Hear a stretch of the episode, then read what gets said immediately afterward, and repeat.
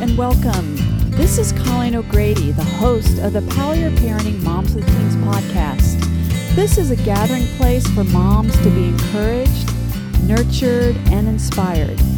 Also, you'll learn the latest in teen research and trends and get practical parenting tips. You really can improve your relationship with your teen and enjoy the teenage years.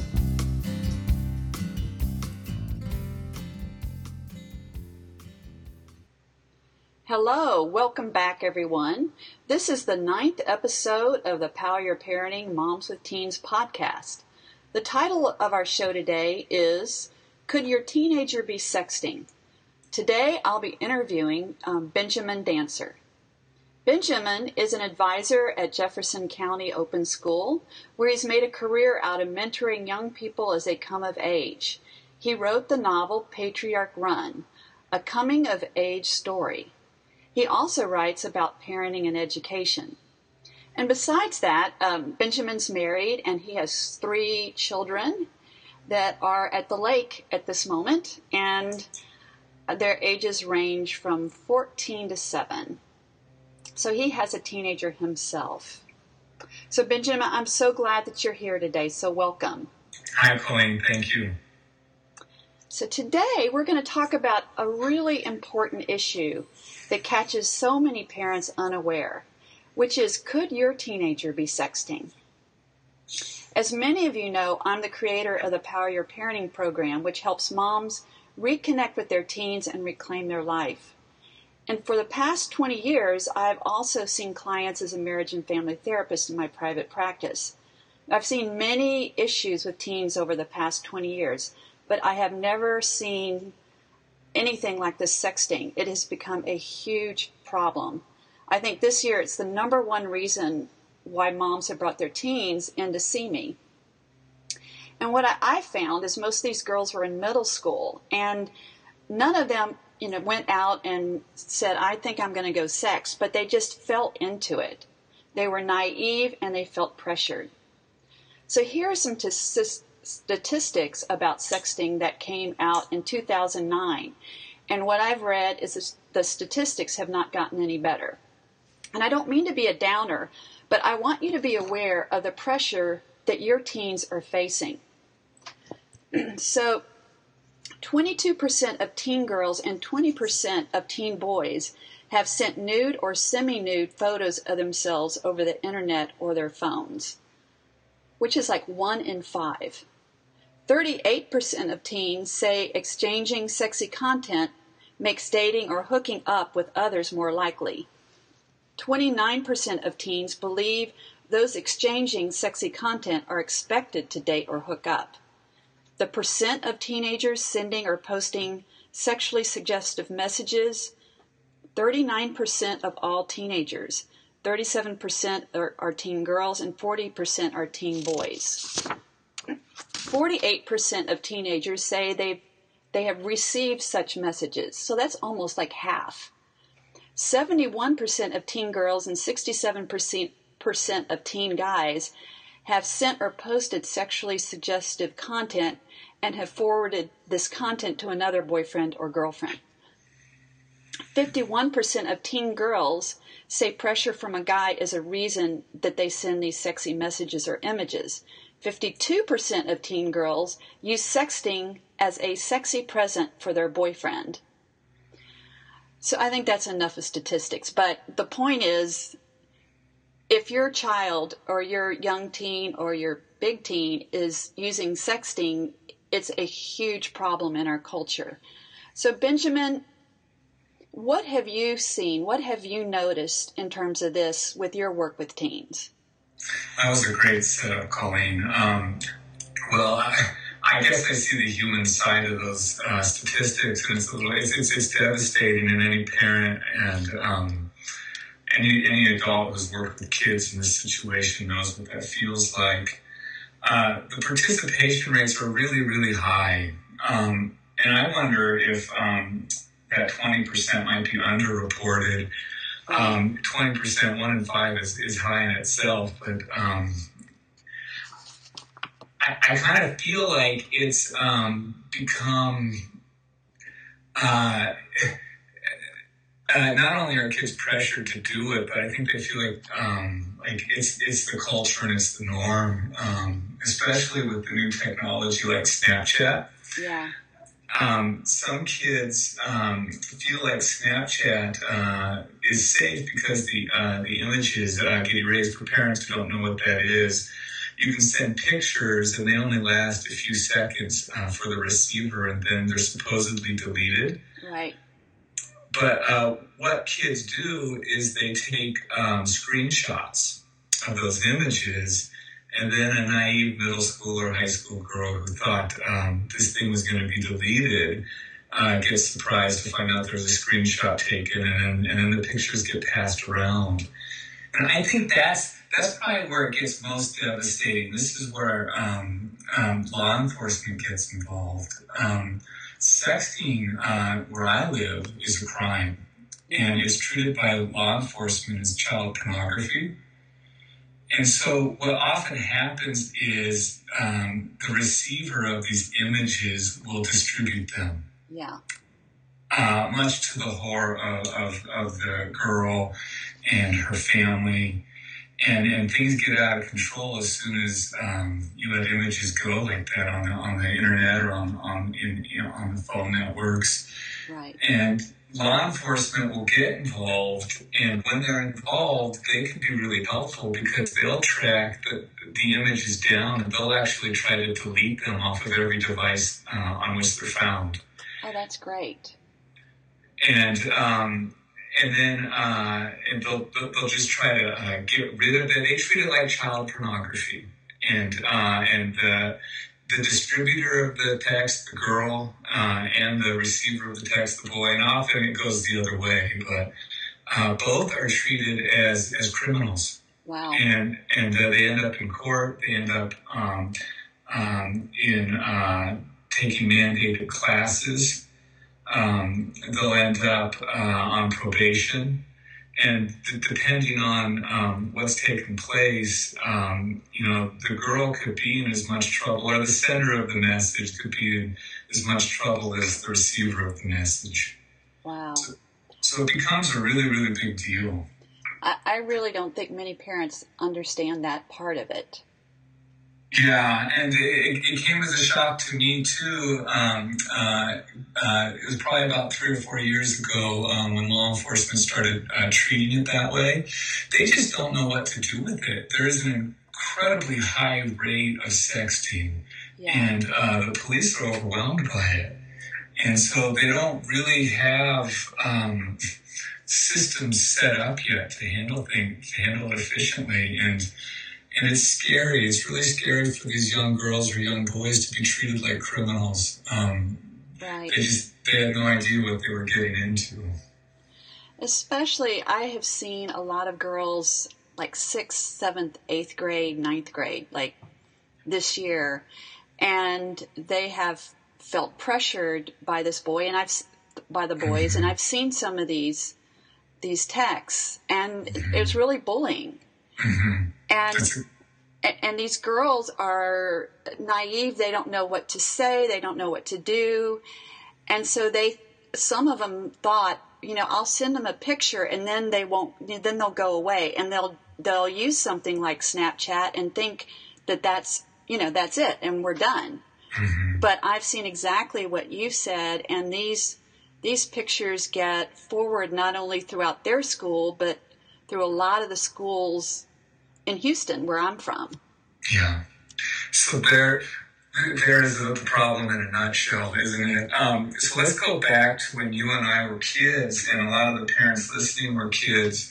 I mean, we had um, our prefrontal cortex was no more developed than the teenagers today. We, Right. we made all kinds of, of risky and stupid decisions. And um, in some of those, the consequences were pretty high, but they, there was not a permanent record. There wasn't a digital photograph that lived on forever. Yeah. You might have had to endure a couple weeks of embarrassment, gossip at school. People might have heard about what you did but it wasn't preserved like it is today, and that's the heartbreaking part. Yes. When these kids make the same decisions we made, but they're making it in the context of this technology, it's preserved. And so you, you've got the, these images being distributed in the whole community. Everybody in the school has now seen the picture and they're talking about it and they're sending it to other people. And um, this is cyberbullying at its worst. Yeah. Yeah. It goes beyond language now, and there's a whole new dimension of shame attached. Yeah, I was just thinking that. Uh, what I have really worked through with these girls is the shame. So much shame. Yeah.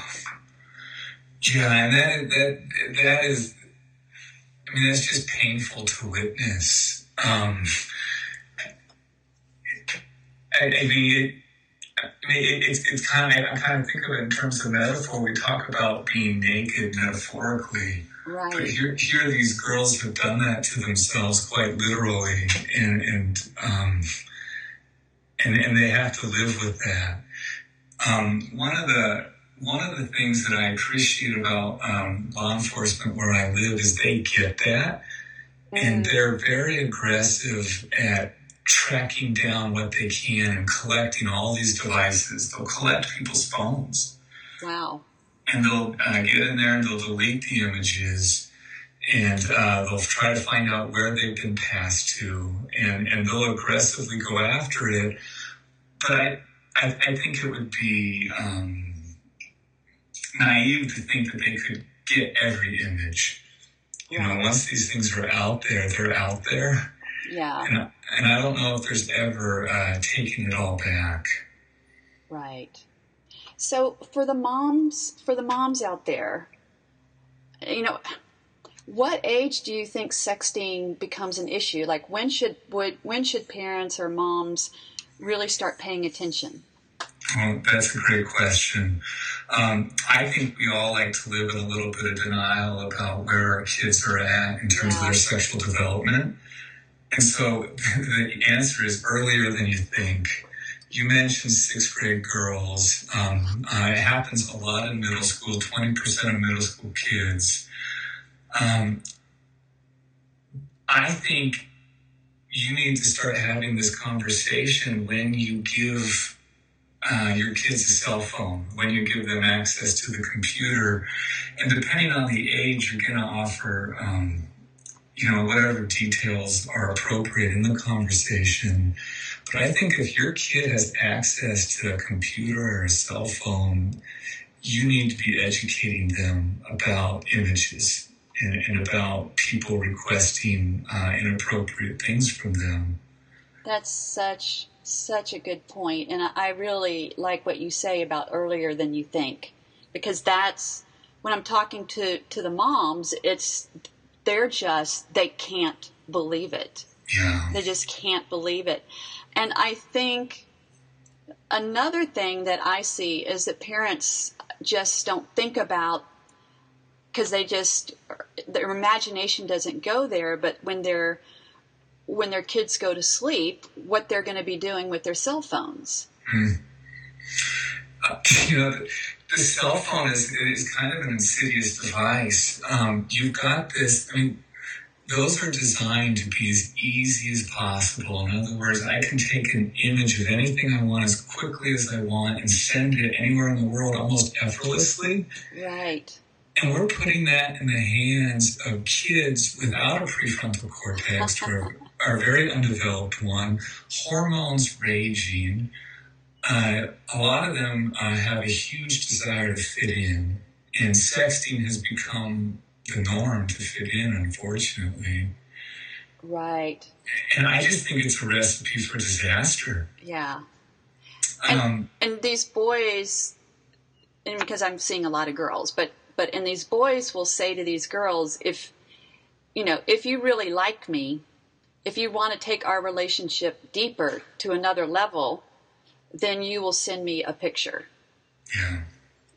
So so sometimes it's a threat, but then but part of the threat is the loss of their relationship with this boy they really like. Yeah. Yeah, and that, I mean, there's a whole lot of issues under that. I mean, I just, as a rule, if I were, you know, I, I think I feel really safe telling parents to tell their kids never. You know, you never send those images. Yeah. And it, it would be really, really nice if the kid felt like they could talk to you.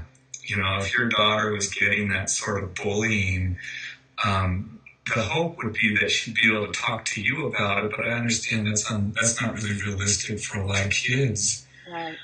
Well, and that kind of leads me to my next question, which is, what what can moms do to educate their sons or daughters about this? Um, so I think the absolute rule never never send a, never send inappropriate images. I can't think of a single uh, way that could come out good for yeah. the kid. You know, I just I, there's just it's never gonna come out good. And so I think that's a good bottom line. And if somebody wants that from you, you don't want to be with a kid like that. That's not the boyfriend you want. That's not the that, that's not the person you want to be with if they're going to pressure and bully you. Yeah. And so, so I think those are good messages. I think it's totally appropriate for moms to let kids know that the cell phone um, isn't private, that the computer isn't private, that the email isn't private.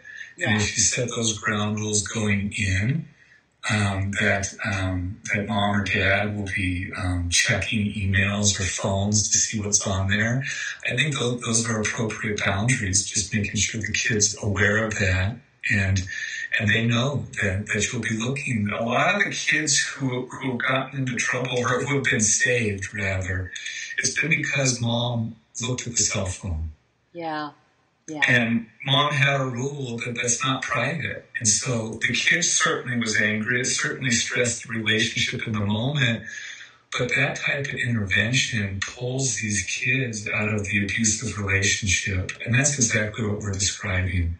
It's just another form of, of an abusive relationship. That's that's wonderful. And I would add to that, I think that's awesome. And what I would add to that is because what I do in my program and my work is I really focus on how to build a healthy attachment with your daughter. And so part of it is is kind of making it a conversation like you were saying like you know when we were teenagers we we did some crazy stuff but it wasn't permanent. Yeah. Just even having that conversation with your daughter yeah. one one of the things that I see with these girls is they don't know like what to do. Mm. And so then or what to say. And so sometimes like if a mom can kind of have a conversation like you know, this stuff's happening and it's coming your way and you know, here's some here's some ways you could handle it. Hmm. You know, I, have known some girls who just um, like that's happened to my daughter, and so she would take a picture of a dog and send it back, or a, you know, a dark room. So she she would respond with humor. Hmm. And um, that's, that's great. Yeah, I think that's actually a pretty good. Re- like that's absurd, and you get an absurd reaction. You know. Well, I think he just took us to the root problem. Um, if we can look at sexting as a symptom, mm. um, um, what's the root cause? Why why would a kid be in an abusive relationship like that?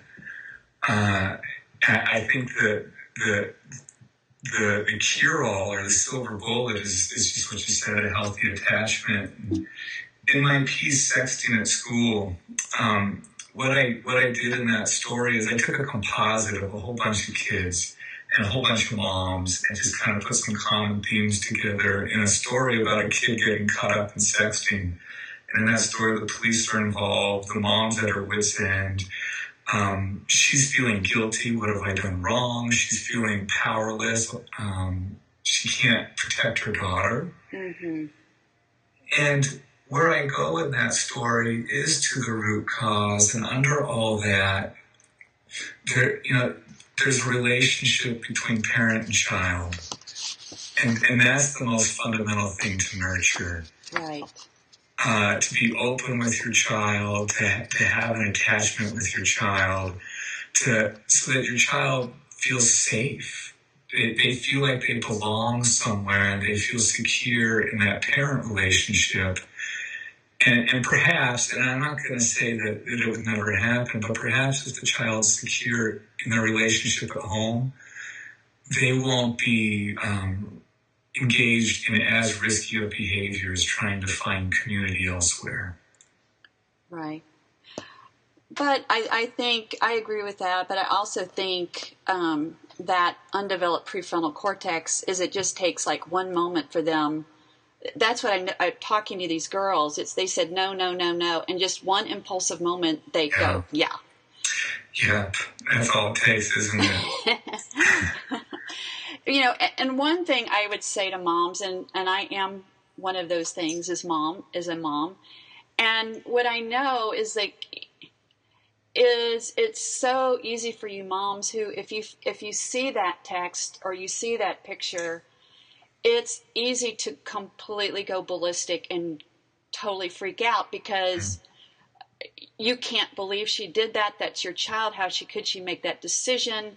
You hmm. you know the implications of that and it's easy just to want to tear her limb from limb.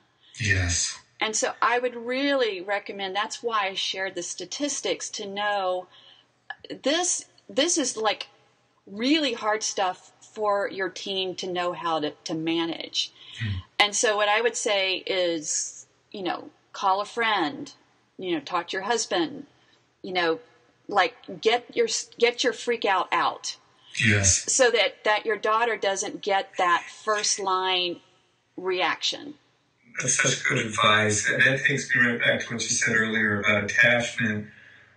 Um, what I know about human behavior is that none of us respond well to being attacked or to, to anger. Right. And, and uh, if you want to reach your kid, no matter how stupid her decision or his decision is, you need to have empathy. Right. And when we when we approach our kids with empathy, and we really, really uh, work to understand and know them, they feel safe. And um, we need to feel safe. We're not going to grow as people. We're not going to be able to hear and listen and, and make changes unless we feel safe. Yeah. And empathy is, is, is, I think, the most important thing we have to offer.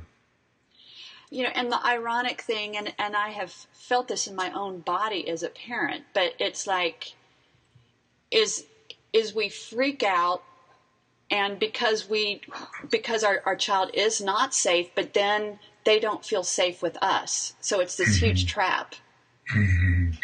and then it's just we we none of us can get out of our rut can change our behavior and grow you know in, in, unless we're safe that's, that's just the way we're wired so it's, it's almost as if we make the problem worse. If, if we become unglued and, and, and start calling our kids stupid, um, that's the common language I hear.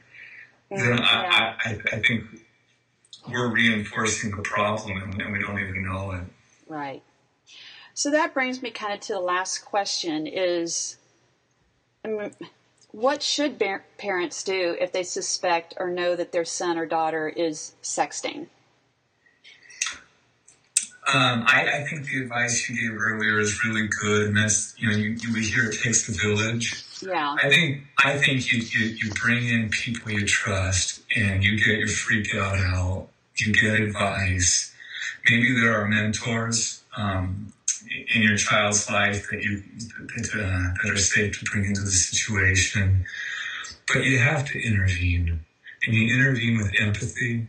You intervene with compassion and you intervene with strength because uh, these middle school girls, these high school girls, they are so far out of their element. Um, they need help. And uh, and so I think it's appropriate to to, to, to be in, in the phone. I think it's appropriate to be in the email. And um, and and and every action we take is with empathy. Yeah. Um, if if these pictures have been distributed as they often are, because that's often what happens when somebody receives them, these these images, they send them to their friends and they send them to their friends, and and then uh, the problem just escalates. Yeah.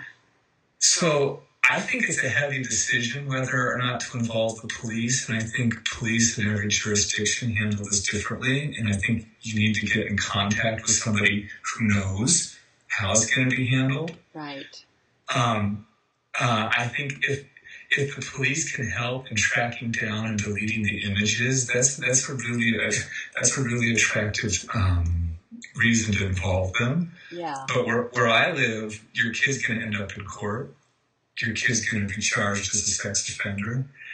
Uh, and a lot of times the girls end up on probation, and if they if they get through their probation without another offense, um, then then everything goes away. So it's not without risk to involve the police. You bring in an organization in and you lose a little bit of your autonomy. Yeah. Consider involving the school. Yeah. Uh, and and uh, I would weigh that decision uh, in the same way.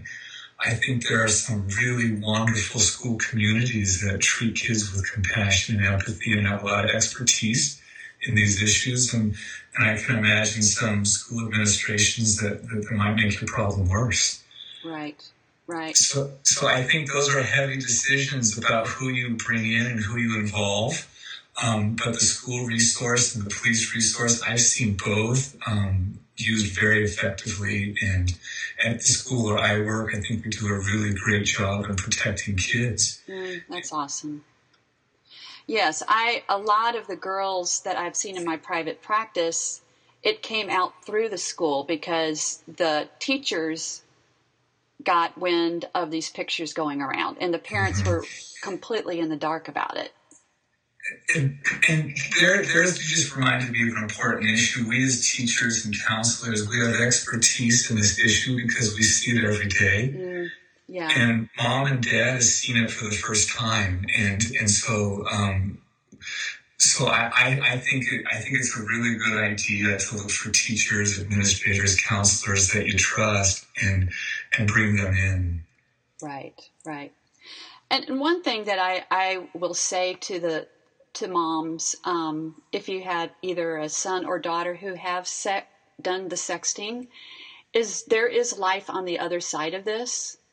Mm. You, you, know, they're not ruined forever.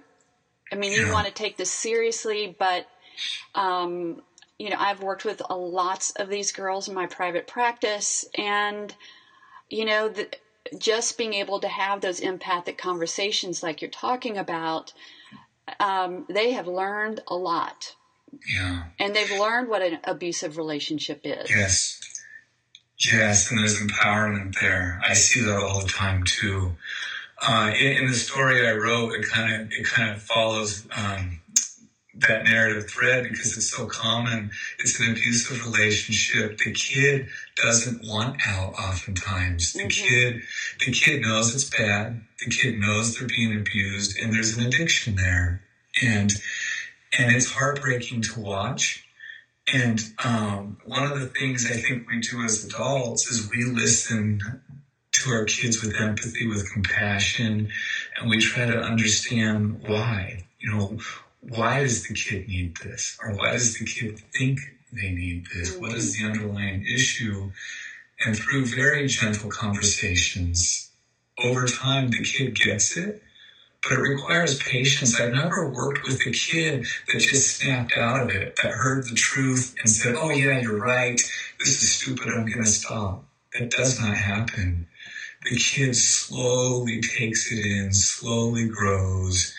And then when she looks back, she can't believe who she was. She can't believe what she was involved in. And she'll never do it again. There, there's, there's a, there's, we all had that learning curve in relationships as we were growing up, you know, what it means to find a healthy relationship and, you know, and things we would never do again. And kids today are just as resilient as, as, as we were when we were young. That that is a great point. That it, it is it is a process. It's not just a one time. Okay, I won't do it. It's it's uh there's lots of layers for these kids to kind of look at. Yes. And that creates all kinds of dilemmas for mom and dad. Yeah. Uh, uh, one of the issues uh, the, the parent in my story wrestles with is how much control does she take over her daughter's life? Does she reach in and save her? Absolutely. Uh, and and those are really tough questions. And every kid's different, and every kid needs a different amount of parental control um, versus you know freedom in their personal life, depending on where that kid is. And, and those that's an issue I, I really tackle in the analysis of that story is how much freedom do you give the kid? How how when do you let them make the mistake because they have to make it? And when do you step in and save them because the the, the risks are just too great? Right. That, and that's that is a great point because it's it, it, there are some external controls, but ultimately and ideally is what you want is that shift to be inside of your teen. Mm-hmm. Mm-hmm. And and that is just is going to take a little time. Now, when it comes to sexting, if, if I knew that my daughter was sending images, I think that's a perfect example of when you step in and you take control. Yeah. And you take the phone, you you you protect her from. She cannot contemplate the magnitude of those consequences. Right. But you can't control who she talks to at school.